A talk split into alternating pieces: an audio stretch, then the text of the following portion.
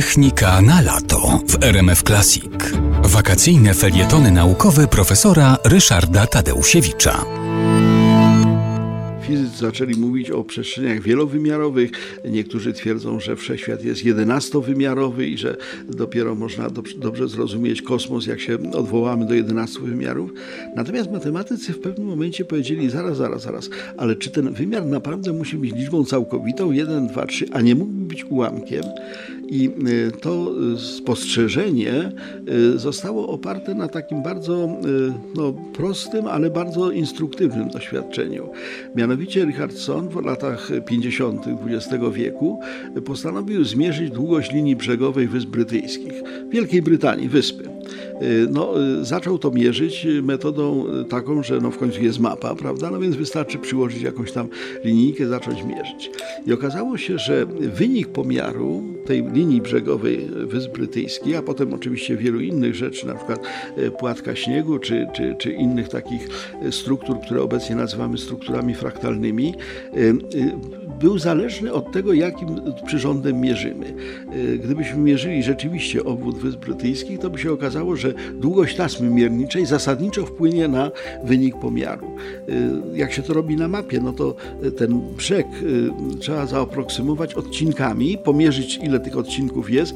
Znowuż długość tego odcinka, y, który przykładamy do tego brzegu jest czynnikiem decydującym o wyniku. Ten wynik jest różny, zależnie od tego, jakim przyrządem mierzymy. I to uświadomiło ludziom, że takie skomplikowane struktury, obecnie nazywamy je właśnie strukturami fraktalnymi, y, takie jak linia brzegowa, ale takie również jak y, skomplikowana chropowata powierzchnia skały, jak y, niektóre zarysy koron drzew, nie dadzą się wyrazić takim normalnym wymiarem. Z doświadczeń Richardsona wynikało, że właśnie linia brzegowa brytyjska nie jest tworem jednowymiarowym, tak jak każda inna linia, na przykład długość linii kolejowej z Krakowa do, do, do, do, do Warszawy, nie jest wymiarem dwuwymiarowym, nie jest polem dwuwymiarowym, bo to przecież nie jest powierzchnia, a jednak ta skomplikowana bardzo linia brzegowa y, tworzy coś, co nie daje się wyrazić inaczej, jak tylko wymiarem, który akurat w przypadku linii brzegowej brytyjskiej wynosi 1,25. 1 i 1 czwarta. Ani 1, ani 2, coś pośredniego.